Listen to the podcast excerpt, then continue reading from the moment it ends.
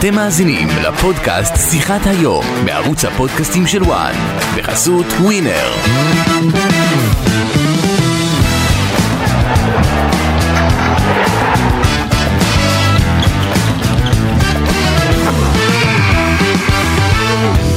במשחקים האולימפיים האחרונים כולם היו בבתים. מגפת הקורונה פשטה בכל רחבי העולם. להיכנס לתחרויות היה בלתי אפשרי. האולמות היו ריקים. אבל דווקא שם, פתאום ההתעמלות האומנותית פרצה לכל בית בישראל. באולם אריאקה, מול יציאים ריקים, ההמנון הישראלי התקווה נוגן, ובתוך השקט, זה היה דווקא רגע מצמרר. לינוי אשרם עמדה שם, במקום הראשון על הפודיום, עם מדליית הזהב האולימפית, הילדה מראשון לציון, שעמדה על כל פודיום אפשרי ברחבי העולם, כן, גם על הפודיום האולימפי, התרגשה. ברוכים הבאים לפודקאסט שיחת היום לרגל יום העצמאות ה-75, אני אסי ממן וכאן איתי אחת מהספורטאיות הגדולות בתולדות המדינה, לינוי אשרם, שלום לינוי. שלום, שלום. מה שלומך? מעולה. כן? כן. אני רואה אותך עדיין מתרגשת מה... אמנם עבר זמן, זה היה לפני כמעט שנתיים, נכון? משהו כזה? כן, מרגיש כאילו זה היה לפני חצי שנה. עדיין. הצמרמורת עדיין חוזרת כאילו שאת נזכרת בזה באותם רגעים, הרגע הזה שאת על הפודיום? אה, אני אגיד לך, אני מעבירה כיום הרצאות, אז בהרצאה שלי אני ככה אה, מדברת על הדרך שלי ועל הקריירה שלי, אה, ויש שם חלקים של סרטונים, בין אם זה סרטון של אחד התרגילים שלי, אה, או בסוף יש ממש סרטון של הזכייה, אז אני עדיין כל פעם צופה בזה ומסתכלת על זה, וזה עדיין מרגש מחדש. אולם אריאקי היה אולם שהאיר פנים לכולם, גם לך, גם לארטיום דולגופיאט, שניכם יצאתם עם הזהב, וזה היה מטורף, כי עד אז רק גל פרידמן היה עם מדליית זהב. אה, כן, האמת שזו הייתה חוויה מטורפת, שהיא עד היום לא נתפסת לי שהיא קרתה. כן. אה, לא ציפיתי לזה וזה קרה ובאמת כאילו אה, אי אפשר לתאר את זה, אי אפשר לתאר מה שמרגישים באותו רגע, אי אפשר לתאר מה, מה עובר בראש, מה קורה אחרי, מה קורה לפני, כאילו באמת, זה, זה דברים שרק הספורטאי מבין. בראש דמיינת מדליית זהב, כי עד אז באליפויות עולם לא הייתה לך מעולם מדליית זהב. אף פעם לא דמיינתי מדליית זהב, אף פעם לא חלמתי על מדליית זהב. אני באתי לאולימפיאדה במטרה לזכות בערד, ואם אני באמת עושה ממש ממש טוב ומשהו מתפקשש לאחת הרוסיות, אני יכולה לזכות בכסף. כן. זהב אף פעם לא, לא היה נראה לי אפשרי אפילו. למרות שאיילת זוסמן תמיד מספרת שהיא הדליקה אותך קצת בקטע הזה, שהיא אמרה לך, לינוי, איך נראית מדליית הזהב לפני התחרות, נכון? היא תמיד הייתה עושה לי את זה. היא תמיד אומרת לי, לא, ראית במקרה העלו את התמונות של המדליות או משהו כזה? אז תמיד הייתי רואה, הייתי מסתכלת, הייתי מסתכלת ואומרת לעצמי, ניצחה אחת כזאת. זה מדרבן אותי. האמת שכשיצאת, מה... יצאנו מהאולם כולנו עשינו את הרעיונות בחוץ כי אסור היה להוריד הרי מסכות והכל והאולם היה ריק מן הסתם אז בכלל זה קצת הוריד מהחוויה אבל אחרי שזכית במדליית הזהב. אני לא אשכח איך כולם חגגו כזה מסביב ותמיד יש רעיונות ויש הרבה עבודה אחר כך לעשות אחרי השחייה זה לא נגמר בזה את חוגגת וזהו עכשיו החיים שלך השתנו יש לך עוד עבודה. צריכה הרבה לדבר ולהסביר מה היה והכל נראה גם ונשמע אותו דבר לפעמים אבל היה שם איזה רגע אחד אחרי התחרות שהילד, המאמנת שלך יוצאת מהאולם ואנחנו עולים כזה לגג שנמצא לצד האולם שהיה יחסית גבוה על איזה סוג של הר כזה והייתה שם מרפסת שהשקיפה על כל העיר והלילה כבר ירד על טוקיו והילד הסתכלה והתחילה קצת אה, לדמוע והסתובבה ואמרה לכל אנשי האיגוד אה, וכל החבר'ה מה, מהוועד האולימפי עשינו את זה, ניצחנו את העולם. וזה היה רגע כזה שאת אומרת וואו, וואו, אני עומד כאילו ליד המאמנת שעשתה הישג, הישג ענק, וכשהיא אומרת כל העולם, אני מניח שזה גם מן הסתם אה, רוסיה וכל המדינות המעצמות הכי גדולות, כי בסוף את לא מתחרה לבד. אמנם זכית בהרבה מאוד מדליות, אבל את לא מתחרה לבד, באת לפה להתחרות עם עוד כאלה שרצו מדליות זהב. זה היה קשה. אה, אז כן, זה היה קשה ללא ספק, במיוחד עם הידיעה הזאת שבכל התחרויות שהיו לפני, בין אם זה אליפויות עולם או אליפויות אירופה, אה, הפודיום בערך תמיד היה נראה אותו דבר, תמיד היה אה, מקום ראשון שני, היו שתי המתחרות מרוסיה, שתי התאומות, והיינו לפחות חמש מתעמלות שפשוט נלחמנו על המקום השלישי. אז ידעתי, הגעתי לאולימפיאדה בידיעה שהולכת להיות מלחמה. כן. ובסוף עשית את זה בענק, כמו שאמרנו. אה, זכית במקום הראשון עם 107.800 נקודות, אה, במדליית הכסף זכתה דינה אברינה עם 107,650, מדליית הארד הייתה של אה, אלינה ארנסקו שעשתה 102,700, וארינה אברינה סיימה עם 102,100, זאת אומרת מבין הרוסיות רק אחת הייתה בסוף על הפודיום וגם עם מדליית כסף. במוקדמות קיבלת ציון של 103.100, זאת אומרת יש פה פער מאוד גדול וזה התחיל רע, נכון. אם נחזור, ל... אם נחזור לתחרות הזאת, את יודעת, זה, זה בכלל עברת שם הרבה תהפוכות, רק בתחרות הזאת עצמה. אה, אז התחרות באמת התחילה, אני חושבת, בצורה הכי נוראית שיכולתי לחשוב. אה, באמת, אני חושבת שזה בין התרגילים, תרגיל הראשון שעליתי עליו, תרגיל חישוק, זה היה בין התרגילים הכי גרועים שעשיתי בקריירה שלי. אה, דווקא בחישוק שהוא היה טוב. ודווקא חישוק שאני בדרך כלל מאוד סטבילית בחישוק ובדרך כלל מאוד יציבה. אה, ופתאום אה, אה, לבוא למכשיר הכי חזק שלי ולעשות מה שעשיתי. אה, ובאמת, במקום לקבל בערך 27 משהו, קיבלתי 23, שזה פער משמעותי בציון. אבל אה, עדיין היית מקום 13 כזה מתוך 24 מתעמלות, זאת אומרת 26, 24, הייתי, הייתי בערך מדורגת, כן, נראה לי 15, 13, כן, משהו כזה. זה עדיין, זאת אומרת, היה רף סביר, למרות שאהבת את החישוק ולמרות שכאילו הכל התחרבש. תלוי. למי אומרים סביר. כשאני כל תחרות מדורגת בטופ 5, פתאום לבוא ולהיות מדורגת ב-13 הראשונות. אה, במיוחד שאני יודעת שרק העשירייה הראשונה עולה לגמר, וברגע שאני לא נכנסת לעשירייה אין לי גמר, אז אין לי בכלל מה להילחם על מדליה. כן. אמ, אז פה זה באמת רגע שכאילו אני צריכה לאפס את עצמי ופשוט לצאת לתחרות ולהמשיך, כי אני יודעת שיש לי אפשרות אה, לחזור. עוד נדבר על העניין הזה באמת בהרחבה קצת יותר, נחזור עוד לתחרות הזאת כמובן ולהכל, כל מה שקרה שם, אה, וניגע גם בתחנות שהיו קצת בדרך, אבל קודם כל, את יודעת, אנחנו ביום עצמאות. איך את מרגישה ביום עצמאות ה-75 של המדינה?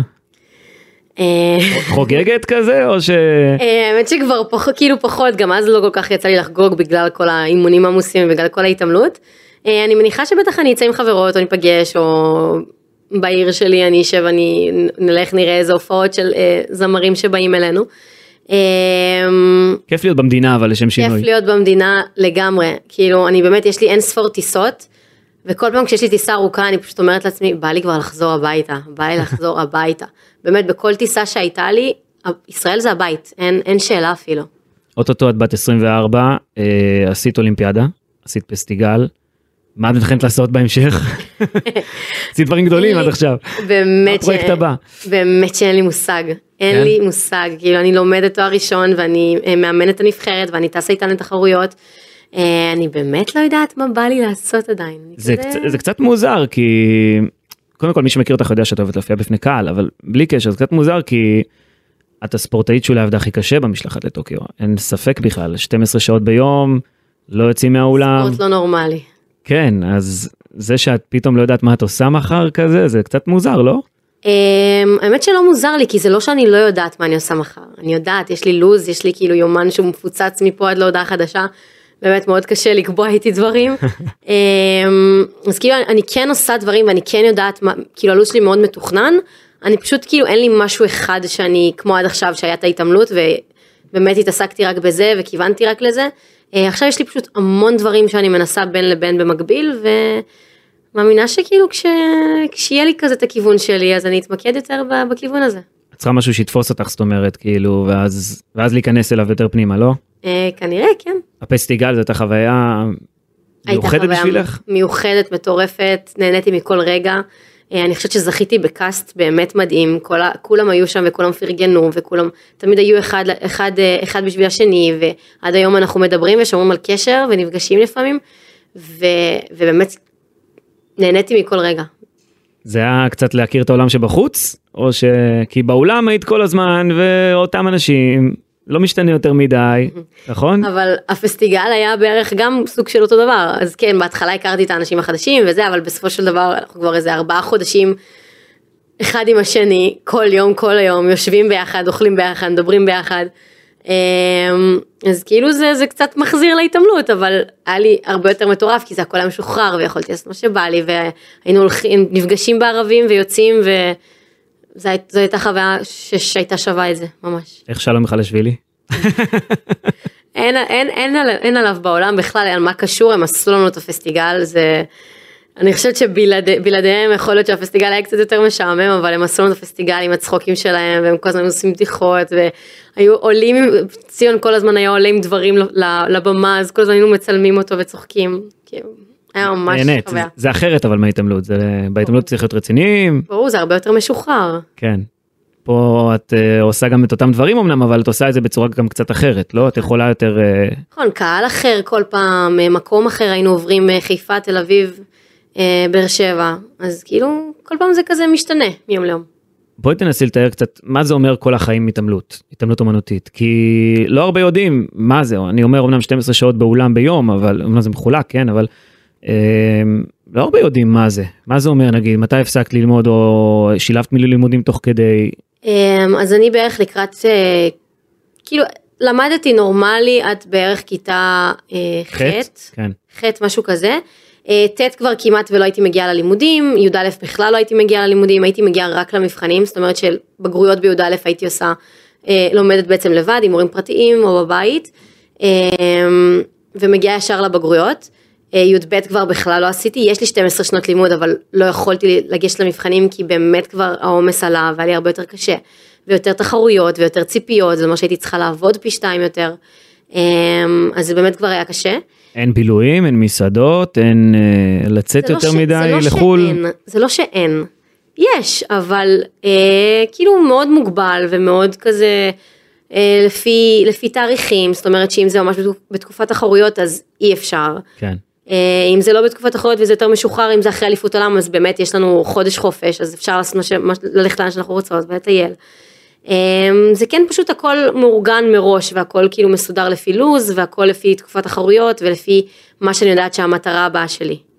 ואיך זה כשאת תוך כדי בתוך האולם, הרי אומרים תמיד שכולם במרכאות מנותקים ממה שקורה בחוץ, כי כל הזמן את באולם וכל הזמן מתעסקת רק בזה, אבל תוך כדי אנשים כבר מבינים שיש פה משהו מיוחד, גם את מבינה שיש משהו מיוחד, ואז את רואה את הפרצוף שלך בעיתונים, בטלוויזיה, בשלטי חוצות, פתאום את הופכת לכוכבת, זה היה קצת מוזר? כי גם הייתי אה, ילדה יחסית, כאילו, הייתי מאוד ילדה וגם יחסית לעכשיו הייתי גם מאוד מאוד ביישנית, כאילו פחות הייתי מדברת, פחות הייתי כזה אה, יוצרת שיחות, הייתי כזה קצת הרבה יותר ביישנית. בהתחלה זה היה לי מאוד מוזר כי בסופו של דבר לא נכנסתי לספורט כדי להיכנס לעולם הפרסום או כדי להיות אה, אה, טאלנט או כדי להיות אה, מוכרת באיזשהו אה, מקום. נכנסתי לספורט נטו מאהבה לספורט ומהרצון באמת להצליח ולהגיע להישגים מאוד מאוד גבוהים. ופתאום שזה גם כלל בתוכו את העובדה שאני הולכת ברחוב אנשים כאילו אה, פונים אליי ואומרים לי יא זאת את הספורטאית או שפתאום אה, מצלמים מבקשים להצטלם איתי או מצלמים אותי אה, זה לא משהו שכאילו ידעתי שהולך לבוא וכשזה הגיע זה הגיע בבום ובהתחלה זה היה לי מאוד מוזר והיה לי קשה כזה להבין את זה ולהתרגל לזה אה, אבל עכשיו אני כזה ממש בתוך זה אני כאילו ממש מנסה כזה אני לא יודעת איך להסביר, פשוט כאילו אי אפשר ללכת ברחוב, בוא נגיד את האמת. אי אפשר ללכת ברחוב. אי אפשר, האמת, ש, האמת שיצאתי אפילו ל, לאיזה כאילו מקום עם חברות, וזה היה באמת כאילו זה עבר כל, כל דבר שהיה לי בתקופה האחרונה, כאילו כל כך הרבה אנשים, אני מדברת איתך על כאילו באמת נראה לי מאות אנשים שהיו שם, פשוט ניגשו אליי ו, וביקשו להצטלם וכאילו אמרו לי כל כך הרבה דברים שכאילו היה לי כל כך כיף לשמוע. ו, וזה זה כל פעם כאילו, לא יודעת, מרגש מחדש ומפתיע מחדש. זה כיף שמזהים אותך גם היום ברחוב ועדיין מדברים ופונים ואומרים אה, וואי איזה יופי מה שעשית אני לא אשכח את זה הייתי פה הייתי שם נכון בעיקרון כן, זה כיף וזה מטורף וזה משהו שכאילו אני אומרת לעצמי, עשיתי כזה חותם, שמתי חותם שיזכרו לו עוד המון המון שנים, כן. אה, וזה היסטוריה. אה, ומצד שני לפעמים כזה, אתה יודע, בא לך קצת הפרטיות שלך, בא לך קצת כזה, לא יודעת, להיות אתה ולהיות עצמך. ופתאום שכזה אני סוג של אה, אישה של הציבור, אז פתאום זה כזה, לא יודעת. כי לפעמים זה קשה, אבל לרוב כזה זה מאוד מאוד כיף ומאוד, אני תמיד מחייכת, תמיד אה, עונה בחיוב, תמיד מצטלמת, באמת, גם אם זה מאות אנשים שפתאום באים אליי. אני תמיד משתדלת לענות ככה, ו... וכאילו, אני מעריכה את זה מאוד. בחו"ל זה גם קורה לך? כי יש מלא ילדות הרי שרואות התעמלות בכל העולם. בחו"ל כשאני באמת נמצאת במקום של, אה, של התעמלות, של בנות שבאמת מבינות בהתעמלות ונמצאות בהתעמלות, אז כן, זה קורה. אני מעבירה... ככה סתם נגיד אם את מטיילת במדריד נגיד אז זה לא לאו דווקא. לא, אלא אם כן תעבור איזה מתעמלת, ככה, כן. לא, ככה לא, אבל אני מעבירה הרבה מאסטרים בחו"ל, זה מעבירה עם כאילו כמו אה, כיתת אומן, כן. כיתת אומן בחו"ל, ואני רואה כשאני, ובדרך כלל אני מעבירה את זה לבנות כאילו יחסית קטנות, וכשאני נכנסת פעם ראשונה לאולם שלהם אני פשוט רואה את העיניים של כל הבנות הקטנות האלה, וכל העיניים נוצצות והן פותחות את העיניים כזה, ומסתכלות עליי כזה פעורות פה, ואני כולי, מה, כאילו, לא יודעת, זה, זה מוזר לי, אבל אני כאילו מסתכלת עליהם, אני אומרת, וואו, זה מטורף. בואי נתחיל מההתחלה אגב, עם אה, באמת מההתחלה, זאת אומרת מהקטע של הילדות, מה זה היה בשבילך להגיע להתעמלות אמנותית?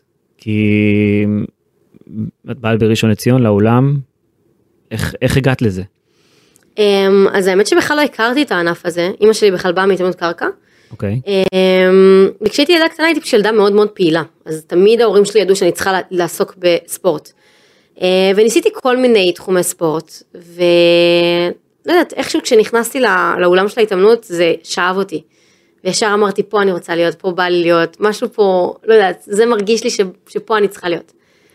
אה, ואז באמת התחלתי, הגעתי לאולם וישר המאמנת הראשית בחנה אותי, ישר הסתכלה עליי, ידעה אם אני יכולה לעשות, בדקה אם אני יכולה לעשות אה, שפגאט, אם אני יכולה לעשות גשר, אה, באמת הסתכלה עליי.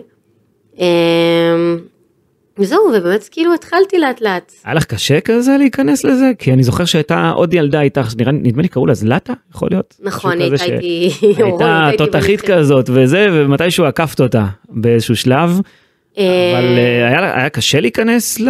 אז קודם כל הגעתי באיחור יחסית, כאילו כל הבנות התמודדותית מתחילים בערך בגיל 3-4, אני הגעתי בגיל 7 רק באמת לאולם של, של ראשון. אמ, ובאמת הייתי בפער עצום משאר הבנות, אה, הרגשתי כזאת אה, שונה שעדיין אני לא מצליחה לעשות דברים שבנות כבר עושות. אמ, גם מבחינת השפה שבאמת לא הבנתי רוסית אז לא הבנתי מילה ממה שהמאמנת אומרת או מה שהחברות מדברות, את, את היום דוברת רוסית? היום דוברת רוסית. וואו, את, צריך לומר, את חצי תימניה. חצי יווניה, שדוברת רוסית. דוברת רוסית.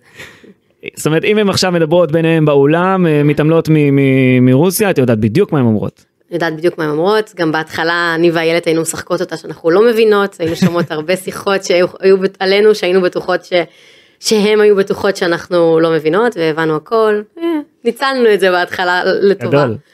אה, אבל כן, אבל בהתחלה היה מאוד אה, קושי הסתגלות כזה, גם מבחינת הפער שלי מהבנות וגם מבחינת השפה. אבל ההורים שלי תמיד היו שם, ההורים שלי תמיד תמכו, תמיד עזרו, תמיד היו שם ממש כמו גב בשבילי. ו... וזה ממש דרבן אותי, באמת גם ללמוד את השפה, גם לעבוד בבית, הייתי חוזרת הביתה אחרי אימונים, ממשיכה להתאמן בבית.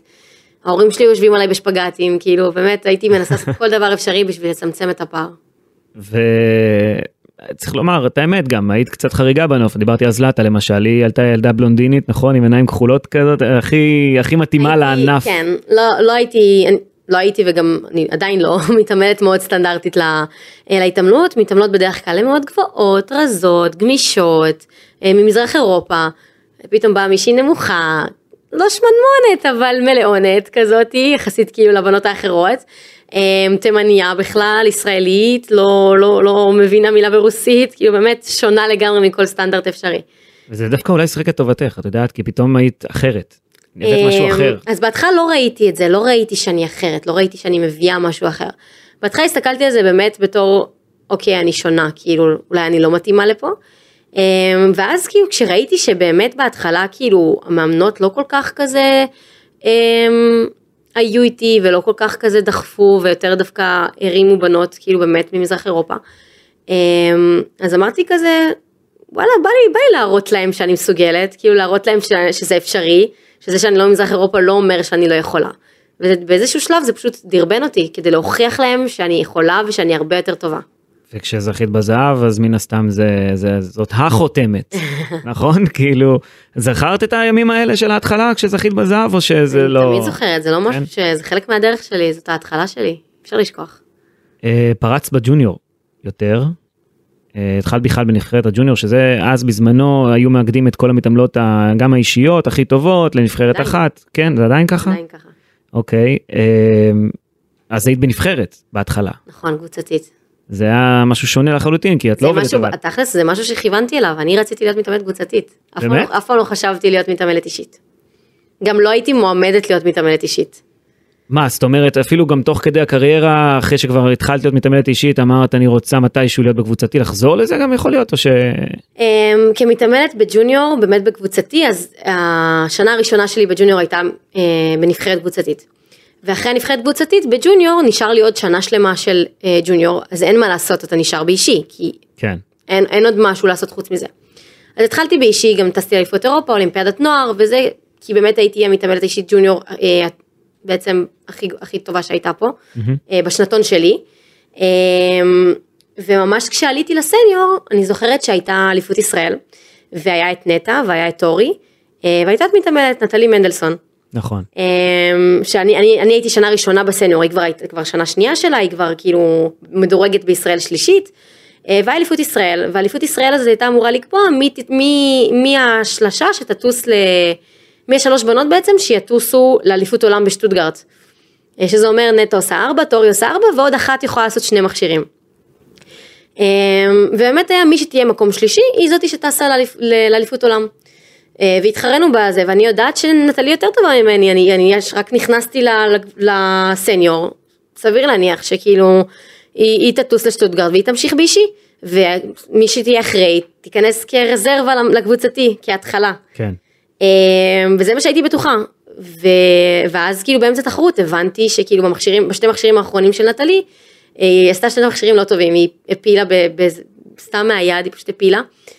אה, ובסוף התחרות הבנתי שאני שלישית. ואז אני טסתי לשטוטגרט כאישית. ומשם הדלת שלי פשוט נפתחה כמתאמנת אישית, אבל אני הייתי בטוחה, 2015, נכון? 2015. אליפות עולם ראשונה שלך. אני הייתי בטוחה שאני, אני, מאליפות ישראל הזאת, אני הייתי בטוחה שאני הולכת לקבוצתי. זאת אומרת, זה הרגע שבו אמרת, אני עכשיו באישי ולא בקבוצתי, אה, ובאמת נטלי מנדלסון הייתה רזרבה באולימפיאדת טריו. נכון. זאת אומרת, יכולת להיות שם את, יכולתי. היה הכל היה יכול להיות אחרת. וואו. וחשבת על זה שאת רוצה מתישהו לחזור אולי לקבוצתי? באמת אני שואל, כי... אה, כן, כן? מאוד. מתי? אחרי אולימפיאדה, מה, איזה אולימפיאדה? זאת, בטוקיו? כן. רצית להתחיל קמפיין אחרי חדש? אולימפיאדה בטוקיו אמרתי שאם אני נשארת, אני נשארת רק לקבוצתי. וואו. זאת אומרת, יכול היה להיות שהייתי עכשיו בשיא ההכנות לפריז, יכול להיות. וזו נבחרת מצוינת אגב. נבחרת, וואו, בין הטובות שהיו, היא יכולה להגיע ל- לזכייה במדליה? כי נבחרת עדיין לא הייתה. ללא ספק. וואו. יכולות, ללא ספק הן יכולות, אם הן ימשיכו לעבוד קשה, הן אה, מסוגלות לזה. Uh, האמת שאת הפוטנציאל הכי גדול, כאילו, ש- שאני ראיתי, זאת אומרת, uh, זה היה בברנו, ברנו, שב-2015, גרנד פרי, אם אני לא טועה, שם התחרית עם אה, מרגריטה ממון. ואני לא זוכר אם היא נפצעה תוך כדי, לא זוכר מה היה חולה. שם, אבל אה, פתאום התחלת לקחת, לקחת שם את המדליות, ואפילו עקפת אותה ולקחת זהב, באחד מהתרגילים, לקחת מקום ראשון, בגרנד פרי בגיל 15 וחצי, משהו כזה, 15. נכון. והיית פתאום, התחילו כל מיני דיווחים כאלה בעולם שאת המתעמלת השנייה הצעירה ביותר שמגיעה לפודיום בגרנד פרי והבאת שם ארבע מדליות כסף, אחת זהב. משהו כזה, משהו כזה? עבר הרבה זמן. נתת fight למרגריטה ממון, ואז פתאום... שהיא הייתה המודל שלי. אה כן? כן. אני ממון, היא כאילו, היא, היא, היא אחת המתעמלות שהייתי מסתכלת עליהן והייתי כאילו, וואו. שם אני חושב אנשים שמבינים בהתעמלות אומנותית התחילו להבין שיש פה משהו מיוחד וגם מודבק לך באיזשהו שלב כינוי כזה הפנתרה השחורה נכון? פנתרה שחורה, כן. אהבת את זה או לא אהבת? תגידי את האמת. אה, האמת שכן, כי זה כאילו מאוד אני כזה. אני כזאת אחת ש... אני כאילו מאוד אוהבת כזה, אני, אני מאוד שקטה, אבל כשנכנסת לתחרות, אני לטרוף את המשטח, כאילו זו- זאת אני. אני אולם התחרות בשבילי, המשטח, לעלות על המשטח, זה, זה הבית שלי, זה המקום שלי, זה כאילו, זאת אני, לתת את השואו מול הקהל זאת אומרת עדיף את זה מאשר אימון גם. בטח.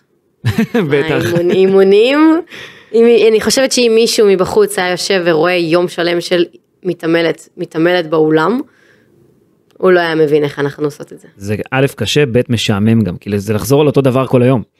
אמ, אז המאמנות שלנו משתדלות שזה לא יהיה משעמם, הן אה, אוהבות אה, לשנות לנו דברים, בוא נגיד כזה דבר, במיוחד שלי היה את הילד, אז לא היה אימון אחד שהיה נראה אותו דבר, כל פעם היינו משנות אה, את התרגיל, שזה גם משהו שייחד אותי בתחרויות, הייתי כל תחרות מגיעה עם, עם תרגיל אחר, אמ, אבל האימונים קשים בטירוף, כאילו אימונים שעות של, שעות לא שעות. אז זהו, כשאת מתחילה להתחרות באמת אז אה, אה, ככל שעוברות השנים את מביאה מדליות בקצב מסחרר וכמו שאמרתי היית אה, ממש כתף אל כתף, לא בדיוק כתף אל כתף אבל הייתם top שלוש כזה באיזשהו שלב שאת דינה וארינה, האחיות אבירינה, ב top שלוש כמעט בכל פודיום רואים את שלושתכן, זה כבר נהיה, זו נהייתה התמונה הקבועה באליפות עולם, עם פעם אחת את במדליית כסף, פעם, פעמיים אחרות במדליית ארד. אבל אה, ספרתם את הרוסיות, לא ספרתם את הרוסיות, כי זה נהיה כזה, אה, נראה כאילו את בבועה מסוימת בקטע הזה. כי התחילו כל מיני מאבקים כאלה, את יודעת, אה, מי תסיים איפה, האם שתי הרוסיות לפנייך, האם את אחריהן. הרגשת חלק מהעניין הזה? זה נתן לך איזשהו drive כזה לנצח אותן? Um, אף פעם לא התחרתי במטרה uh, כאילו לזכות בזהב, להיות ראשונה, לנצח את כולן, אף פעם זאת לא, זה לא היה המטרה שלי. המטרה שלי זה, זה באמת לעשות את התרגילים הכי טובים שאני יכולה, לתת את הפייט שלי, לתת את, ה, את השואו שלי ולהפציץ בתרגילים, כי אני יודעת שברגע שאני אעשה את זה, אני שם. אני, אני, אני יכולה לזכות, זה זאת אומרת, שלי. אני לא מתעסקת בפוליטיקה, את אומרת, אני באה, מתאמנת, מופיעה, משיגה את הציון שלי, אם הרווחתי מדליה סבבה, אם לא, ממשיכה הלאה, ומה שקורה סביבך לא... אני ואיילת אף פעם לא התעסקנו בפוליטיקה. אף פעם לא התעסקנו בפוליטיקה, אף פעם לא התעסקנו בלמה הציונים שלה יותר גבוהים ולמה הציונים שלי ככה. אני תמיד אחרי תחרות היינו חוזרות לאולם, היינו פותחות וידאו, מסתכלות על התרגילים שלי, מסתכלות על התרגילים שלהן, סופרות את התרגילים שלהן, תמיד ידענו כמה התרגילים שלהם שווים. אמ, ותמיד היינו מעלים את התרגיל שלי בנקודה וחצי יותר מהתרגיל שלהם, כדי שאני אקבל ציון יותר גבוה. וואו, זה, זה רמת ניתוח מאוד... אה, אין, ככה, זה חייב ככה, אי אפשר. אבל הרגשת שיש איזשהו מתח כזה סביבך בסיפור הזה של אה, רוסיה, שזה משגע את העולם, משגע... זה הרי שברת פה מוסכמות, אה, לא מוסכמות, שברת פה אה, תקרת הזכוכית מה שנקרא, אף אחת לא זכתה במדליית זהב אה, בשנ... באולימפיאדות הקודמות, זה תמיד היה המקום של רוסיה. פתאום זה השתנה, ופתאום באיטליה שמו לב שאולי, וואלה, יש לנו סיכוי. אני ספרד. באמת, אני באמת כל כך שמחה ש, שעשיתי את זה, האמת שזה אפילו לא רק בשבילי, באמת בשביל כל הענף הזה, כי אני רואה כמה יש אה, עכשיו ב, ב, בהכנה של עכשיו לאולימפיאדה, אתה לא יודע, אתה לא יודע, אתה לא יודע מי הולך לעמוד על הפודיום, אתה לא יודע נכון. מי הולך לזכות, כל תחרות יש מישהי אחרת. ברזיל עכשיו, גביע העולם, מתעמלת מברזיל, זוכה במדליית, לא זוכרת איזה מדליית, אבל הייתה עמדה על הפודיום. שזה משהו שמי חשב שמתעמלת מברזיל תעמוד על פודיום? היינו עכשיו ביוון בתחרות, בגביע העולם ביוון. כל מכשיר, חישוק, כדור, עלות וסרט, לא הייתה מתעמלת אחת שנשארה על הפודיום. כל מכשיר השתנה. כל פודיום היה נראה שונה לגמרי מהאחר. זה משהו שלא היה בחיים, ואני רואה כמה זה נותן drive לבנות ולמתעמלות לתת את ה fight שלהם, כי באמת אי אפשר לדעת מי יעמוד על הפודיום. מי שתעשה טוב, תהיה על הפודיום. זה עד עכשיו לא היה ככה. מה חשבת על מה שאמרו עלייך ברוסיה? את יודעת, אה, אירה וינר וכל מה ש... כל רוסיה בעצם עסקה בזה בסוף. האמת שבאמת באמת לא התייחסתי לזה. כאילו קיבלתי כל כך הרבה תגובות בין אם זה באינסטגרם או בין אם זה אה, בכל מיני הודעות, פשוט או שעשיתי דליט או שפשוט לא התייחסתי כי מה, אני- כאילו הודעות אה, שתקפו אותך כזה? ב... כן שהמדליה לא שלך, המדליה של הרוסיות, זה לא מגיע לך, זה לא שלך, את לא, לא לא הרווחת? את זה ביושר. זה מציק אבל אני באמת כאילו פשוט מוחקת את זה ולא מתייחסת כי אני יודעת שאני אני יודעת כמה אני עבדתי קשה בשביל המדליה הזאת. אני באמת כאילו נתתי את כל כולי כל השנים האלה, אני לא עבדתי לחינם. ואני חושבת שבאמת ביצע, ביצעתי את התרגילים בצורה הכי טובה שיכולתי לבצע. אה, והדרגת קושי שלי היא בין הדרגות קושי הכי טובות והכי גבוהות משל כולם, משל כל המתאמנות, כי אנחנו סופרות את התרגילים של כולם כל תחרות, אז אני יודעת מה, מה, כמה התרגילים שלי שווים. אה, ואני יודעת שהרווחתי את זה ביושר, אני באמת הרווחתי את זה ביושר, לא היה פה שום דבר חיצוני שהשפיע על זה. אני באמת כאילו הגעתי לשם הכי מוכנה שיכולתי, עם התרגילים הכי גבוהים שיכולתי להגיע אליהם, ועשיתי את זה. אה, 11 מדליות מאליפויות עולם, 6 אליפויות אירופה, נכון? ספירה נכונה? שאת כבר לא סופרת. עשית דברים גדולים, בוא נגיד ככה. רק מדליה אחת הייתה חסרה לך וזה זהב באליפות עולם. אליפות עולם.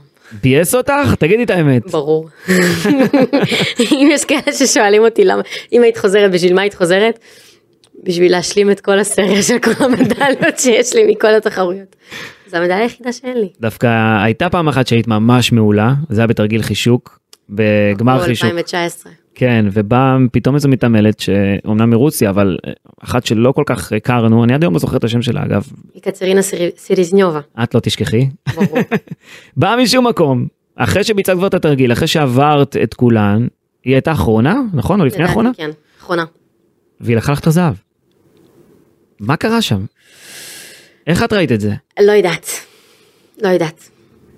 זה משגע אותך לפעמים? לחשוב על זה כאילו... כאילו כן ולא, כי לפעמים כאילו אני לא יודעת, אוקיי, לא, למה לא זכיתי? כי לא הספיק כאילו התרגיל שלי, הדרגת קושי לא הייתה מספיק גבוהה, לא ביצעתי את התרגיל מספיק טוב, למרות שכאילו הסתכלנו ודווקא הכל היה ממש מדויק ובסדר. אמ, אז היו הרבה מחשבות של למה, למה, למה, למה. או שהיא נתנה את תופעת חייה, יכול להיות? אמ, כאילו התחר, התחרתה כזה, התחרתה, לא אומרת שהיא התחרתה מעולה, התחרתה טוב. כן. אבל כאילו בדרך כלל בתחרויות אני הייתי עוקפת אותה. אבל אמ, כאילו הסתכלתי על זה, ב... אם לא זכיתי, זה לא שלי. לא משנה, זאת אומרת יאללה. ממשיכים הלאה. כן. כמו, כמו באליפות אירופה ב, אה, בוורנה, 2020 לדעתי זה היה. אה, שגם שם כאילו יכולתי להיות מדורגת על הפודיום. אה, והייתי רביעית. ופשוט כאילו אמרתי לעצמי אם זה לא שלי זה לא שלי. המדליה שלי תגיע כשהיא תגיע. יום אחרי המדליה בטוקיו ישבת במסיבת עיתונאים ואמרת משפט מאוד מעניין אגב בהקשר הזה של יחסי ישראל רוסיה כזה בקטע של ספורט. אמרת כמו שאמרת על ברודי אנחנו על המפה. Uh, את יודעת מתי אמר את זה אחרי שהוא ניצח את צסקה מוסקבה עם מכבי תל אביב uh, זה די דומה לא זאת אומרת עשית משהו מאוד משמעותי בקטע הזה לנצח את המעצמה הרוסית. זה מי שלא יודע בהתעמלות אומנותית זה חתיכת מפעל רוסיה זה לא כמו פה ש... אה, אני לא מזלזל חס וחלילה, כן, גם פה עובדים קשה, אבל שם יש מלא מלא מתעמלות שהן בוחרות בפינצטת הכי טובה מכולן, וזה חתיכת מפעל מה שיש שם, וניצחת את זה, את האימפריה הזאת. והמשפט שלו, שאחר כך את אמרת גם כן, זה משהו שתכננת להגיד, או שזה יצא לך ככה בטבעי? אמ, האמת שזה פשוט יצא לי בטבעי כי זה הרגיש לי שכאילו הכנסתי את הענף שלי, את משהו ש, שבאמת נתתי את כל החיים שלי, את כל, את כל הקריירה שלי בשביל, בשביל הענף הזה. אמ, והבאתי כזה הישג שכאילו ממש שם אותנו על המפה. וממש מכניס את ישראל אה, לחלק מהמעצמה של ההתעמלות. זה משהו שלא היה בעבר. אז כאילו זה שאני זאתי שהצלחתי לעשות את זה, זה... זה מטורף. מה היית אומרת על זה ברוסית? איך אומרים את זה ברוסית? לא יודעת. זה עכשיו ארוך. הרבה זמן לא דיברת את השפה, לא? או שבאימונים עדיין מדברים? אה, אה, לא, באימונים עדיין מדברים. לא, לא הרבה, לא הרבה, אבל, אה, אבל כן, עדיין, עדיין יש כאילו יחסית חצי מהאימון בערך ברוסית. אבל כן, לא, בגלל שכאילו, כשאני הרבה זמן, כאילו, אני טסה לחו"ל, אבל הרוב שם דווקא יותר באנגלית, פחות ברוסית, כי אין, אין את רוסיה, אז יכול להיות כן. שבגלל זה הרוב לא באנגלית. רוסיה לא. ובלרוס לא בתחרויות. אמ, בתחילת הסניור אגב התחרויות לבוגרות היו מלחמות קצת בין האגודות גיל 15-16 שוב כמו שאמרת הקטע הזה של מי תטוס לאליפות אירופה היו אפילו בתי משפט עם טורי וילנובסקי בזמנו ובסוף הוקפץ לאליפות אירופה בחולון כשנטע ריבקין אה, נפצעה הענף הזה היה מאוד מסוכסך בארץ עד שאת ואיילת הגעתן ואמרתם אוקיי אנחנו נעשה את הדברים אחרת. זאת אומרת מאחורי הקלעים שלפו ציפורניים המאמנות אחת לשנייה, אבל אתן החלטתם לעבוד קשה, אמרתם אנחנו נעבוד קשה וזה מה שיהיה, נכון? זה, זו הייתה הגישה בעצם. כן, אה, הגישה ללא ספק הייתה גישה כזאתי, כאילו אף פעם לא באמת רצינו להיכנס לפוליטיקה ואף פעם לא באמת רצינו את היריבות הזאתי. אה, אני חושבת שברגע שהיא מתעמלת טובה, לא משנה מאיפה היא, אנחנו טסות בשביל לייצג את המדינה שלנו. אנחנו לא טסות בשביל לייצג את עצמנו, אוקיי, אנחנו טסות גם בשביל לייצג את עצמנו, וגם בשביל לייצג את האגודה שלנו. אבל בלי תככים אבל ומזימות. במקום ראשון אנחנו טסות לייצג את המדינה. אז מי שהכי טובה צריכה לטוס, לא משנה מה זה כולל. ובלי תככים ומזימות, בלי לעשות את כל ה... כן. בעינייך היית מספיק טובה, אגב, אז אה, דיברת על נתניה בנדסון שנסע לאולימפיאדת טריו. היית מספיק טובה אפילו להופיע באולימפיאדת טריו? יכול להיות, אמנם הנטע זה היה דבר מדהים, כאילו, כן. אבל באיזשהו שלב, דווקא באזור 2016, אני חושב שהתחלת ככה להתקרב מאוד מאוד לנטע, ואולי אפילו גם קצת לעקוף אותה בחלק מהציונים שקיבלת. כבר בשנת הסניור השנייה שלך זה היה, נכון? כן, השנייה. לעקוף את נטע זה וואו, הייתה הכי טובה שיש. נכון, קודם כל אני אה, השנה של, השנה האחרונה של נטע ב-2016 היא הייתה אה, מאוד פצועה, בוא נתחיל מזה. כן. אז, אה, אז כבר היא כמתעמלת, כאילו יחסית היה לה מאוד קשה. אה, אני חושבת שאנחנו אף פעם לא נדע. אם יכולתי להיות... אה, בראש לא עבר לך את ה... סביר להניח שמדליה בריו לא. זה באמת, בוודאות אני יכולה להגיד לך. כן, היית צעירה גם באליפות הייתי אירופה מאוד היית שמונה. צעירה, עוד באמת הייתי בתחילת הדרך, סיכוי למדליה שם היה לא אפשרי, לא אפשרי, באמת, ברמה, ברמת הלא אפשרי. אמ, להגיע לשם, לעשות קריטריון לשם, אני אף פעם לא אדע, כי אף פעם לא הייתה לי את ההזדמנות לעשות את הקריטריון. כי בעצם באליפות עולם אה, טסו בשטוטגרד, טסו נטע וטורי, והם באמת עשו ארבע וארבע. אה, אז אף פעם לא הייתה לי את האפשרות לנסות לעשות את הקריטריון, כי אם היינו טסות ארבע, שלוש, שלוש, אז יכולתי לפחות להילחם על המקום שלי. כן. אמ, אז אני אף פעם לא אדע איך הייתי יכולה להיות בריו. אמ, אבל אני חושבת יותר טוב שהיית בטוקיו. שהמקום שלי הגיע בזמנו הכי טוב, בזמן הכי טוב שיכולתי. זהו, אז אם אנחנו חוזרים לטוקיו, היה גם איזשהו משהו בדרך, איזה פאנצ'ר אחד גדול, המגפה הזו, שפתאום אומרים, תשמעו, דוחים את האולימפיאדה בשנה, אולי זה לא יהיה, לא יודעים, ואת עובדת קשה, ממשיכה להתאמן כרגיל, או לפחות מנסה. היה איזה משבר שם בקטע הזה שאמרת, מה, אני כבר לא אהיה במשחקים אולימפיים, אני... אה, אז כן היה משבר, כן היה מאוד קשה, כן היה הרבה מחשבות של מה עכשיו לחכות עוד שנה, וגם אנחנו לא יודעים אם זה בוודאות עוד שנה, יכול להיות שזה יידחה, לג... שזה יהיה בעצם יתבטא לגמרי, ואז עוד חמש שנים, אז כאילו מה, מה אני עושה עם עצמי. אה, אז קודם כל המאמנות שלנו מאוד ניסו אה, ככה להעביר את האימונים בעצם בדרך מאוד לא משעממת, כי היו עושות מלא דברים כאילו הזויים שבחיים לא עשינו. כמו? בין אם זה לצאת החוצה, הייתה- הן היו אומרות לכל אחת לבשל בבית משהו, אה, והיינו יוצ- יוצאות החוצה מהאולם ויושבות, פורסות אה, אה, מחצלת ויושבות ועושות פיקניק ביחד. או היינו לומדות, סתם היו אומרות לנו תבחרו, כל, כל אחת תבחרי, תבחר איזושהי מתעמלת שהיא אוהבת ורוצה, ותלמד את התרגיל שלה. והיינו לומדות תרגילים של בנות אחרות מחו"ל, אני עשיתי את, הסרט של מרגריטה ממון. וואלה, כן, אז ככה, היה לנו, הם עשו לנו הרבה אטרקציות, ככה ניסו לבדר אותנו כדי שלא ישעמם לנו וכדי שבאמת יהיה לנו את, ה, את הרצון הזה אה, להמשיך. אה, אבל אני מבחינתי הקורונה עשתה לי רק טוב. כאילו אני יכולה להגיד לך באמת בלב שלם של 99 אחוז שאם הייתי מתחרה ב-2020 ולא ב-2021, סביר להניח שהייתי מקום שלישי. אוקיי, מעניין. זאת אומרת, ה- עצם זה שנשארת להתאמן יותר ויותר ויותר, זה בעצם עשה לך יותר טוב, את אומרת. זה כן. הביא אותך לזהב. אה, אגב, קשה לצאת מהאולם אימונים, נכון? כאילו, קשה לקחת איזושהי הפסקה או משהו כזה, והיו מתעמלות שלקחו הפסקה בגלל הקורונה. היו מתעמלות שלא התאמנו במשך תקופה, זאת אומרת, פה היה יתרון שלך, את חושבת? אמ, אני חושבת, אנחנו עדיין המשכנו להתאמן, אמנם לא בתוך האוהל, היה לנו חודשיים שפשוט היינו סגורות בבית בסגר. אה, היינו עושות זומים עם המאמנות והיינו מתאמנות בבית, זה היה מאוד קשה. אמ, אבל אני חושבת שבזמן הזה, שבאמת גם עבדתי בבית וגם עבדנו כאילו פחות ל... אה, לעבוד על תרגילים, אלא יותר לעבוד על ניקיון נגיד, שזה משהו שאצלי היה חיסרון, הייתי מתאמנת לא כל כך נקייה בהתחלה. אה, וכשעבדנו יותר על, על רמת הביצוע שלי ועל רמת הניקיון של התרגיל, אה, זה מה שבאמת אה, גרם לי להיות הרבה יותר טובה בטוקיו. נקי זה, זאת אומרת, לעשות את התנועה עד הסוף, זה ברכיים יותר מתוחות וכפות רגליים כן. ותנועות עד הסוף וכל הסגירות וכל הצעדים הכי קטנים שכאילו באמת מורידים אה, עשיריות פה ושם, אה, זה משהו שמאוד משפיע על הציון. כשאת מגיעה ליפן, יש קצת לחץ, לא? כשהאולימפיאדה הזו כבר קורית, ו... לא הרגיש לי, לא? לא הרגשתי בלחץ. מה, לא, לא היה סיטואציה שלא נרדמת בלילות ו... היה, היה, אה, לא נרדמתי, אבל לא הרג... יכול להיות שבאמת הגוף שלי היה בלחץ. אני אישית לא הרגשתי בלחץ. הראש שלי היה מאוד רגוע, והמחשבות שלי היו מאוד רגועות. אמ, אמנם כן, טסנו שבוע לפני למח... למחנה אימונים אה, באיצ'יארה, אמ, וכל הארבעה ימים של המחנה אימונים פשוט לא נרדמתי, לא ישנתי. הייתי הולכת, הייתי הולכת לישון בעשר בערב, קמה בשתיים לפנות בוקר כל יום, ולא מצליחה לישון. לא, זה שעות אולי, הפרשי שעות, לא? אז אני לא, אני לא יודעת אם זה היה הפרשי שעות או אם זה היה כי זה נמשך ארבעה ימים, אתה יודע, בסופו של דבר הפרשי שעות צריכים אה, להתאזן. כן. אה, ופשוט הייתי קמה בשתיים לפנות בוקר ופשוט לא נרדמת. לא נרדמת. ו... אה, אני לא, לא הרגשתי בלחץ, אלה תמיד אמרה לי זה כי את לחוצה וזה הגוף שלך לחוץ וזה, אני לא הרגשתי, הרגשתי רגיל. ובתחרות עצמה, כשאת עולה פעם ראשונה, אה, קצת התחרבשו הדברים, זה גם, זה לא בגלל לחץ? אה, אז זה כן עבד בגלל לחץ, אבל לחץ מ- מסיבה מסוימת. אה, הם לא ראו את זה כל כך בטלוויזיה, אבל הקר- הקריינית. הקריינית שדיברה שם דיברה מאוד מאוד חלש, כן. וזאת, והמתעמלת שמתעמלת או נערה שליוותה אותנו למשטח התחילה ללכת, אז אני מבחינתי כמו בכל התחרויות ברגע שהיא מתחילה ללכת, צריכה ללכת, אחריה, כן. הולכת אחריה.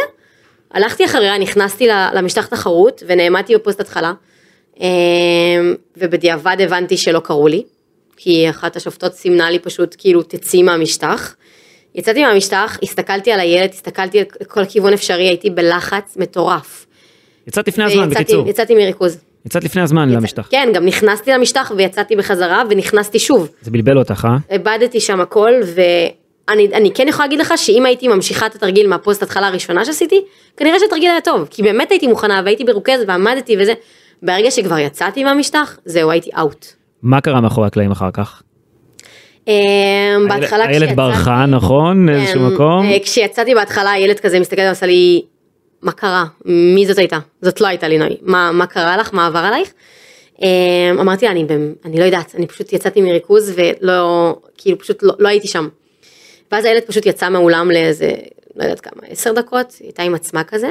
אמ, היא דיברה גם עם אלה, אה, ואז כשאני אני החלפתי בגד ובעצם לקחתי כדור, אה, אלה ניגשה אליי ודיברה איתי ואמרה לי, אה, הכל בסדר, צריכה להמשיך לעשות טוב, כבר עשית את הכי גרוע שיכולת, אנחנו איתך, אנחנו תומכות בך.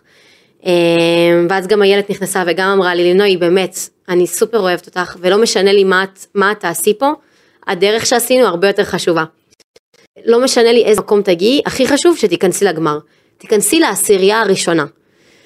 ופה אמרתי לעצמי פשוט, אוקיי לינוי, רגע, להתאפס, יש לי עוד שלושה מכשירים, את הנורא מכל כולם כבר ראו, באמת עשיתי תרגיל כל כך נורא שכבר אין, אין לי לאן לרדת מפה, באמת הגעתי הכי, הכי נמוך שיכולתי. זהו, פשוט לצאת, לעשות רגוע, ליהנות מזה, כאילו אין, אין, אין לי מה להפסיד. הכל התאפס גם בגמר, אז זה לא משנה. כאילו הניקוד כן, אבל, והכל. אבל הקטע הוא היה פה באמת להיכנס לגמר, זה היה, זה היה פחד? של לא להיכנס. פחדת לא להיכנס לגמר? אם, אני, אם, הייתי, אם הייתי מפילה בעוד מכשיר, לא הייתי נכנסת לגמר. וואו. אומרת, הייתי, זה- הייתי, הייתי מדורגת כאילו. במקום, בין, בין, בין, לדעתי הייתי 16, אני לא בטוחה, 16 או 15, אבל אם הייתי מפילה או מפקששת עוד מכשיר, כנראה שלא הייתי עולה לגמר.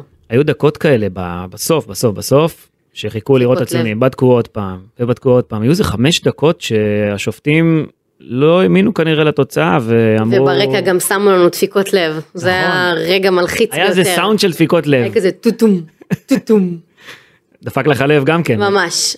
זה, זה אחד הרגעים הכי מלחיצים שהיו לי, באמת. זה לא נגמר, זה היה איזה חמש דקות זה היה מלאות. חמש או עשר דקות שפשוט חיכינו לציון ולא ידענו מה הולך להיות. וכשראית ידעתי. שיש לי מדליה, זה לא עניין אותי באמת איזה, זה, כאילו זה עניין איזה צבע. אבל כשראית את השם שלך במקום הראשון פתאום. אז הייתי כזה, מה? פשוט קפצתי על הילד וכזה, מה? מה? זה. לא... וכשאת יוצאת אחר כך מהאולם התעמלות אל החיים, אגב, כשיוצאים מהאולם קשה לחזור אחר כך, נכון? זאת אומרת, אה, לצאת מהרוטינה וזה, לחזור אחר כך להתאמן עוד פעם, זה אה, לא... זה מאוד קשה, כן. אחרי הפסקה גדולה מאוד קשה לחזור. היה לך גם קטע כשהתגייסת. היית נכון. איזה... חודש שלם הייתי בטירונות, ואז פשוט עליתי שבעה קילו בטירונות, אז היה לי מאוד קשה לחזור, הייתי צריכה להוריד משקל, לא רציתי גם לחזור, רציתי להיות קצינה פתאום, אה, באמת? כן. מה זאת אומרת, התאהבת בקטע של היה ה... לי כיף בטירונות, נהניתי מכל רגע. זה בא מאבא? תגידי את האמת. לא יודעת, אולי, באמת לא יודעת, אבל נהניתי מכל רגע בטירונות, שאמרתי לעצמי, בא להיות קצינה, די, אין לי כוח, אין לי כוח להתאמן. באמת? כן. זאת אומרת, כמעט עצרת את הקריירה בגיל 18, כשזכית במדליה היית בת 21, 2? 21, 21. 2, 22. 22, כן, זה אחרי מאי. אה, זאת אומרת, כמעט הלכת לקריירה צבאית באמצע. נכון. וואו, גם, גם אני זוכרת שממש כמה שבועות אחרי הטירונות שלחתי למ"מ שלי הודעה ואמרתי לה אם אני אם אני כאילו אם אני רוצה להיות קצינה בעתיד ונגיד אני משתחררת אני יכולה לחזור ולהיות קצינה כאילו ממש בדקתי כל דבר אפשרי. הצבא פשוט כאילו הייתי צהובה כזאת הייתי בטירונות כאילו באמת קיבלתי אה, אה, א' מ"מ ומצטיינת וכאילו הכל. ו... באמת כאילו כל כך נהניתי כי זו הייתה חוויה אחרת פתאום מדהים פתאום בלישון באוהלים להכיר חברות חדשות לראות בנשק. זה כזה זה- אני אחת שמאוד אוהבת דברים חדשים מאוד אוהבת לשנות ומאוד אוהבת כזה פתאום להתנסות בדברים אז כאילו הייתה לי חוויה. אם היית קצינה היום היית באיזה דרגה? משהו, נראה לי. היה לך כבר פלאפל על הכתף, בטח רב סרן או משהו, לא? רב סרן אשר. וואו, זה היה יכול להיות מדהים. אם זה, זה הולך באמת לכיוון הזה. מה אמרו לך בהתעמלות שאמרת, אה, באת לאיילת, אמרת לה אני רוצה להיות קצינה אז יום אחד? איילת- איילת ראתה שאני פשוט לא רוצה להתאמן, פשוט לא הייתי עושה כלום באימונים, לא הייתי מתאמצת, לא הייתי, לא הייתי עובדת, לא הייתי עושה כלום. אה, והיא בהתחלה לא הבינה, ואז אמרתי לה, איילת, לא, לא בא לי, בא להיות קצינה. וואו, איילת חטפה שוק, באמת, שוק. היא לא ידעה מה להגיד לי, היא לא ידעה מה לעשות איתי, היא דיברה עם אבא, דיברה עם אמא, ניסתה לדבר עם כל בן אדם אפשרי. ואחרי זה היא פשוט אחרי כמה שבועות היא ניגשה אליי והיא אמרה לי משפט שבאמת כאילו עשה לי כזה את הסוויץ' ו...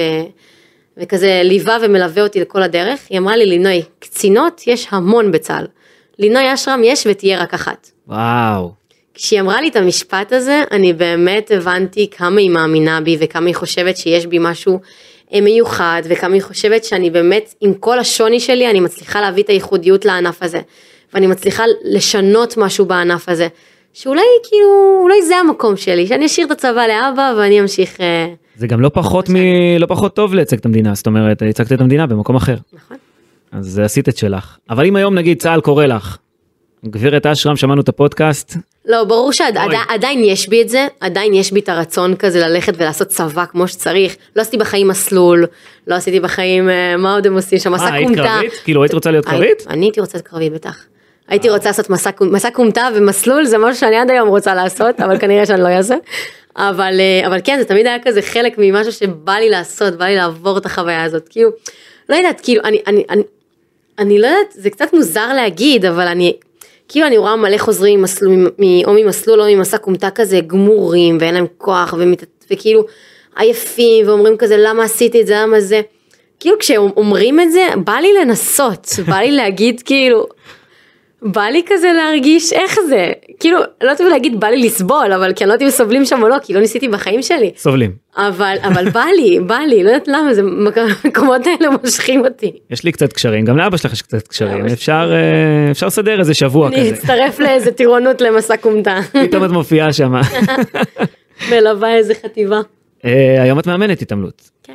אה, ותוך כדי את לומדת גם תואר ומלווה את הנבחרת, ממש חלק מהנבחרת, את נוסעת עם המתעמלות גם לחו"ל לאחרונה. אה, איך זה? לעמוד נגיד מהצד ואת יודעת שעכשיו את לא הביצועיסטית, את צריכה לבוא ולתת הנחיות. אה, אז האמת שזה מאוד מוזר לי להיכנס פתאום לנעליים של איילת במרכאות, כי אני עדיין עם איילת. אה, זה מאוד מוזר, כי כאילו אני באה ואני מוציאה מתעמלות למשטח התחרות, ובא לי כזה, הן יוצאות, בא לי למשוך אותן חזרה ולהגיד להם לא, אני יוצאת להתחרות ולא אתן. כן. כי עדיין יש בי כזה את, ה, את הרצון להתחרות, כאילו זה עדיין, זה משהו שמאוד חסר לי, אם יש משהו שבאמת מאוד חסר לי מההתעמלות, זה התחרויות.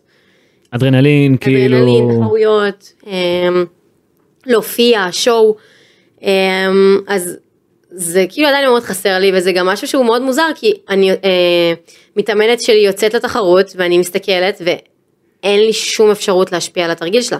אני מוציאה אותה למשטח ואין לי מושג מה היא הולכת לעשות. כשאני על המשטח אני אחראית על עצמי ואני יודעת מה אני הולכת לעשות ואני אני אם קורה משהו אז אני יודעת למה זה קרה ואני וכאילו אני עם עצמי, אני יודעת, אני, אני זאתי שאחראית, וכשאתה מהצד, כשאני מהצד כמאמנת, אז כאילו אין, אין לי את האפשרות להשפיע, אין לי את האפשרות, אני רואה את המכשיר כאילו עף קצת עקום, בא לך לתפוס אותו. בא לי כאילו כזה, זוזי. אמ, אז כש, כשאין לי את השליטה הזאתי, שאת מרגישה פשוט חסרת שליטה, אין לך מה לעשות, זה, זה, זה המתעמלת שלך, ברגע שהיא יוצאת, זהו, זה שלה. את רוצה להישאר בענף הזה גם בעתיד? זאת אומרת, אה, תקופות יותר ארוכות, כי כרגע את סוג של עוזרת מאמן או מאמנת אחראית באימון והכל, אבל זה הרבה שעות עבודה, את יודעת, זה לא קל לשבת באולם, אז צריך להיות פריק של זה, ממש. איך פריק של זה. Um, אני יודעת שההתעמלות תמיד תהיה חלק מהחיים שלי, בין אם אני אהיה מאמנת, לא אהיה מאמנת, או מה שאני אעשה שם. Um, ההתעמלות תמיד יהיה חלק, אני תמיד אתעניין בזה, אני תמיד אצפה בזה, זה משהו שהוא מאוד, חלק מאוד עיקרי מהחיים שלי. Um, אני לא יודעת אם אני ארצה להיכנס להיות מאמנת במשרה מלאה, או אם אני ארצה תפקיד מלא, או אם אני, כי אני יודעת, ש... אני יודעת כמה זה גורע מהחיים, כמה זה, כמה זה, זה שעות שהן לא שעות וימים ש... מהבוקר עד הערב וכל יום, כל היום. זה לא פשוט, זה גם באמת לתת את כל החיים שלך בשביל זה. וכשאני הייתי מתעמלת וראיתי את הילד, אז מצד אחד כן, אני מאוד מאוד אוהבת את זה, אבל מצד שני, כאילו, אני אומרת לעצמי בראש, זה באמת להיות תקועה באולם מהבוקר עד הערב. חייבת לאהוב את זה. אין ברירה. חייבת לאהוב את זה ואני סופר אוהבת את זה. הבעיה שיש לי משהו קטן שאני אחת שהיא מאוד מאוד היפראקטיבית כן. אמ, אז כאילו כמאמנת אני מוציאה הרבה פחות אנרגיה. אז זה משהו שאני באמת צריכה להתרגל עליו. אמ, ואני מאוד אוהבת לעזור לבנות ואני מאוד אוהבת לאמן אותם ולהיות איתם ולתת להם טיפים כי באמת יש דברים שאני אני רואה מהצד שהן לא רואות כמו שהילד רואה מהצד אצלי והייתה מעירה לי. אמ, אז אני מאוד רוצה לתת מהידע שלי וממה, ש, ו, וממה שעברתי לדור הצעיר ולבנות אה, אה, באמת לדור הבא שלנו. אמ, אבל כרגע אני באמת לא יודעת אם אני הולכת על זה עד הסוף כמאמנת מלאה, או שאני באה לשם באמת בשביל העזרה, בשביל התמיכה, בשביל מדי פעם לעזור לבנות, להסביר להם דברים, ללמד אותם דברים. חשבת ללכת למשהו אחר, לכיוון אחר אולי? אני כן רוצה אה, לפתוח מקום משל עצמי, אגודה משל עצמי של התעמלות. אה, באמת להביא לשם את המאמנות הכי טובות שאני יכולה ולהביא לשם אה, דור צעיר ומתעמלות חדשות. הפסטיגל קצת עשה לי גם חשק אולי לנסות תחום משחק או משהו. תיאטרון כזה או... לא, לא יודעת עדיין. אוקיי, משחק לנסות, בטלוויזיה. משחק. אולי משחק של סדרות, בסדרות או...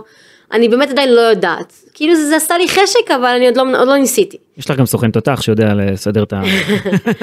מה שצריך. היה לנו דיבור על זה. כן. אמ, אני עכשיו גם אה, עובדת על אה, ספר, אני כותבת ספר. וואלה. כן. על מה? עליי. על הקריירה. על הקריירה. על ההתמודדות. מעניין. אמ, אז זה כזה המון המון דברים שכזה באים. אני חושבת שאני עכשיו, בזמן הנתון שיש לי עכשיו, אני באמת מנסה לחוות מכל דבר אפשרי, ולנסות כל דבר אפשרי, בין אם זה לשיר בזמר במסכה, שזה משהו שבכלל מי חשב שאני הולכת להיות בתוכנית ולשיר, לא היה הכיוון שלי בכלל. אמ, אז כשהציעו לי את זה בכלל אז כאילו אמרתי כזה לא אני לא הולכת לעשות את זה ואז אמרתי זה הזמן שלי ליהנות ולחוות. אז אני מנסה המון דברים ואני מאמינה שאני אמצא את המקום שלי. את יודעת שיש מקום בתל אביב סוג של פלאפליה כזאת שיש שם את הפנים שלך בגדול על כל הקיר. נכון האמת שעדיין לא הייתי שם. עוד לא היית שם? עוד לא הייתי שם. אמרו לי שאם תגיעי לשם תקבלי מנה חינם אז אולי זה ההורים שלי היו שם אני עוד לא הייתי שם לא היה לי זמן. וואו תקשיבי זה זה עשה משהו לאנשים במדינה הקטע הזה. אני חושב שגם הקונפליקט הזה עם רוסיה אולי גם קצת אה, גרם לאנשים את יודעת להריץ אותך יותר על זה שהצלחת אה, לשבור את זה את ה... מצחיק אותי שאנשים רוסיים רוסים באים כן. אליי ואומרים לי כאילו ניצחת רוסיות ואני כזה כן זה לא, לא העדה שלך כאילו זהו וזה כל כך כיף לי לשמוע שאנשים באמת תומכים ואוהבים ונותנים לי את ה... את ה... לא יודעת את האהבה הזאתי ו... וזה כיף לי לקבל את זה. וזה לא משהו שחשבתי שהגיע לרמה הזאת בכלל בשום צורה. אני אשאל אותך משהו שאולי תכעסי עליי אחר כך. אוקיי. זוגיות מה? למה שאני אכעס? לא יודע, אני יודע. לא כולם אוהבים לדבר על זה, ואת יודעת, גם uh, כששאלו אותך על זה, אז הרבה פעמים גם uh, הגבת בבכי לפעמים. הרבה פעמים, פעם אחת, וזה היה בדיוק, אה, בטח, זה היה רעיון שנערך חמישה ימים אחרי הפרידה. אה, אוקיי. אז סביר להניח שזה מה שקרה. פה את לא תבכי הפעם את אומרת. לא, אני כבר אחרי זה, מה עבר שנה וחצי כבר עברה? וואו, אז מה לך? אז כן, אז הייתי בזוגיות של שנתיים וחצי במהלך הקריירה שלי. נפרדנו ממש כמה חודשים אחרי האולימפיאדה. כרגע אני לא בזוגיות. מאמינה שזה יבוא זה יבוא. מעולה, בסדר גמור. אבל בהמשך של החיים והכל כבר יודעת בטח מה את רוצה עכשיו, איזה בן זוג את רוצה עכשיו, מה יהיה. כן. זה יותר קשה אגב כשאת מפורסמת או... זה הרבה יותר קשה. למה? זה הרבה יותר קשה כי, אני לא יודעת אם זה הרבה יותר קשה או זה כי אני עושה את זה קשה. זה הרבה יותר מפחיד אם אנשים פתאום מתקרבים אלייך כי את מפורסמת, או כי אני לינוי אשרם. אמ, כי כן אחרי האולימפיאדה קיבלתי כל כך הרבה תגובות של אני מעוניין להכיר ואת נראית לי חמודה ואני רוצה להכיר. עכשיו עוד פעם יכול להיות שאותם אנשים זה יכול להיות בחורים מדהימים ושבאמת מעוניינים להכיר כי הם לא ראו אותי לפני ולא נפגשנו לפני ופתאום כאילו הם רואים אז הם, הם רוצים את זה. אמ, אבל אני לא, אני, אני לא יודעת אם זה אנשים שבאמת כאילו רוצים להיות איתי כי אני לינוי או בא להם באמת להכיר. בגלל זה כאילו דרך רשתות חברתיות אז זה לא משהו שאני עושה או יעשה כי זה מאוד מפחיד אותי. אמ, אז אם אני אמצא מישהו זה בדרך כלל יהיה אה, מסביבה קרובה ממקום שאני נמצאת בו שאני מכירה אנשים מחברים משותפים. אמ, או שאבא עוד פעם משדך, לא? איך זה היה אז בזמנו? מישהו שידך, לא? אבא, ש... אבא שלו שידך. אבא שלו שידך, כן. ובסוף הוא גם היה עם אבא שלי בצבא, הכי הזוי בעולם. וואו. הכרנו את ההורים לפני שהכרנו אחד את השני. או-אה. כן. קשוח. כן.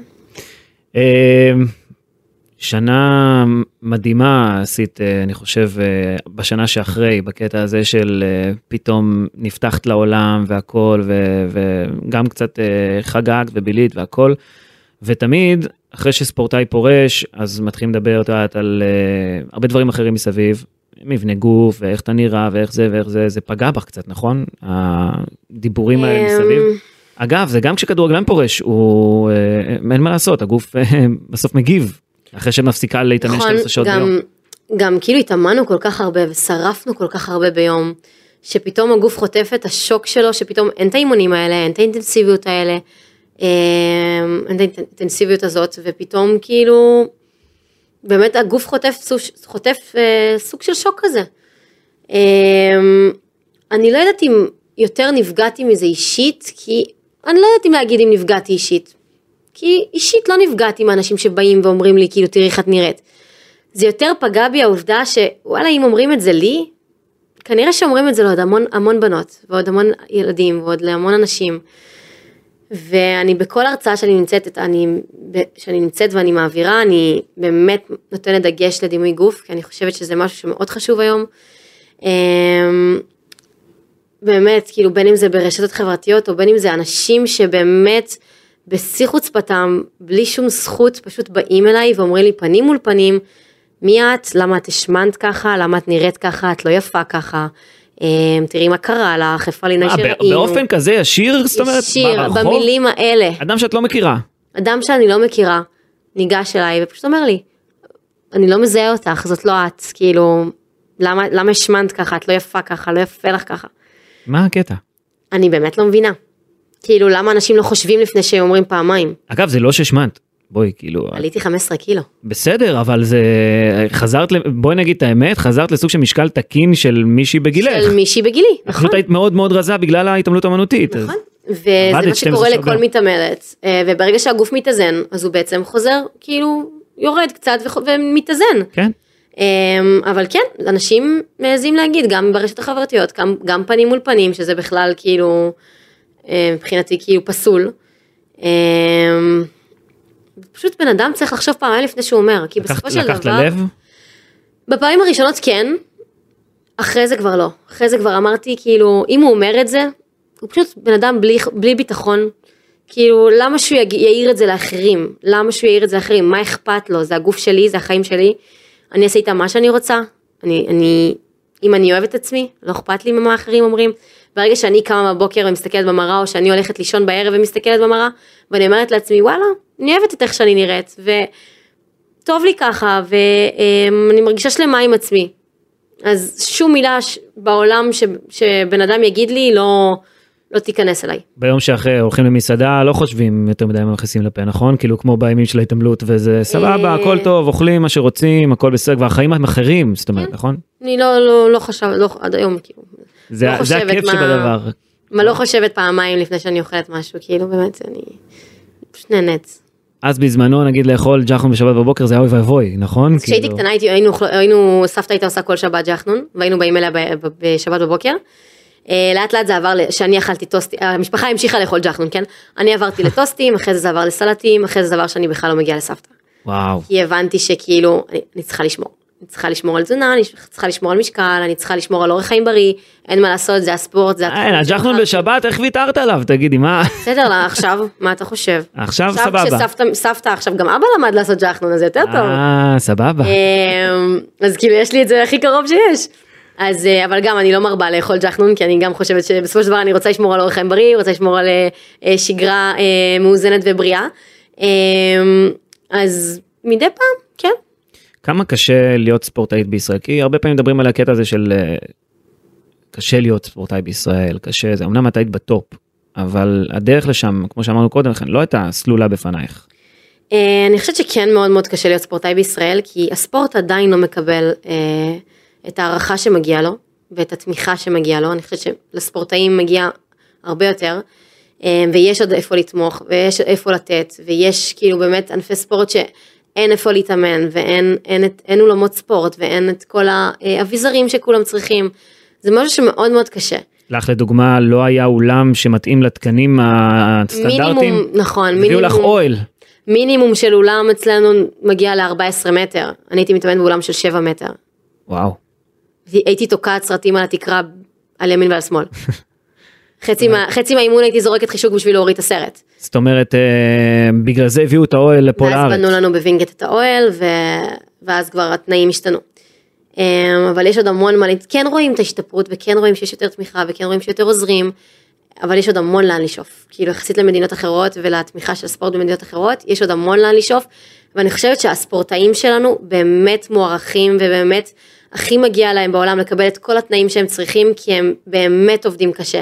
וכמו שבן אדם קם בבוקר והולך לעבודה ומקבל משכורת, גם ספורטאי צריך לקום בבוקר, ספורטאי שמייצג את המדינה ומייצג אותה בכבוד, מגיע לו לקבל את, ה, את ההערכה הזאת. זאת אומרת, את אומרת, המדינה צריכה לבוא פה יותר לקראת הספורטאים, לשפר את העניין הזה. כן. ואני לא אומרת לכל הספורטאים, כי יש לנו אין ספורט ספורטאים בארץ, אבל לספורטאים שבאמת הולכים ובאמת מביאים הישגים, ובאמת כאילו נותנים את כולם, ובאמת כאילו רואים כמה הם נותנים גאווה למדינה, אז יש לנו עוד לאן להשתפר. טוב, ברוסיה נותנים בתים, נותנים זה, נכון? אנחנו עדיין לא רוסיה. למרות שעקפת אותם. לינוי, תודה רבה על השיחה הזו, ומה נאחל לך להמשך? מה נאחל לי? לך, למדינה, את יודעת, כולם חוגגים היום, זה יום העצמאות, זה לא...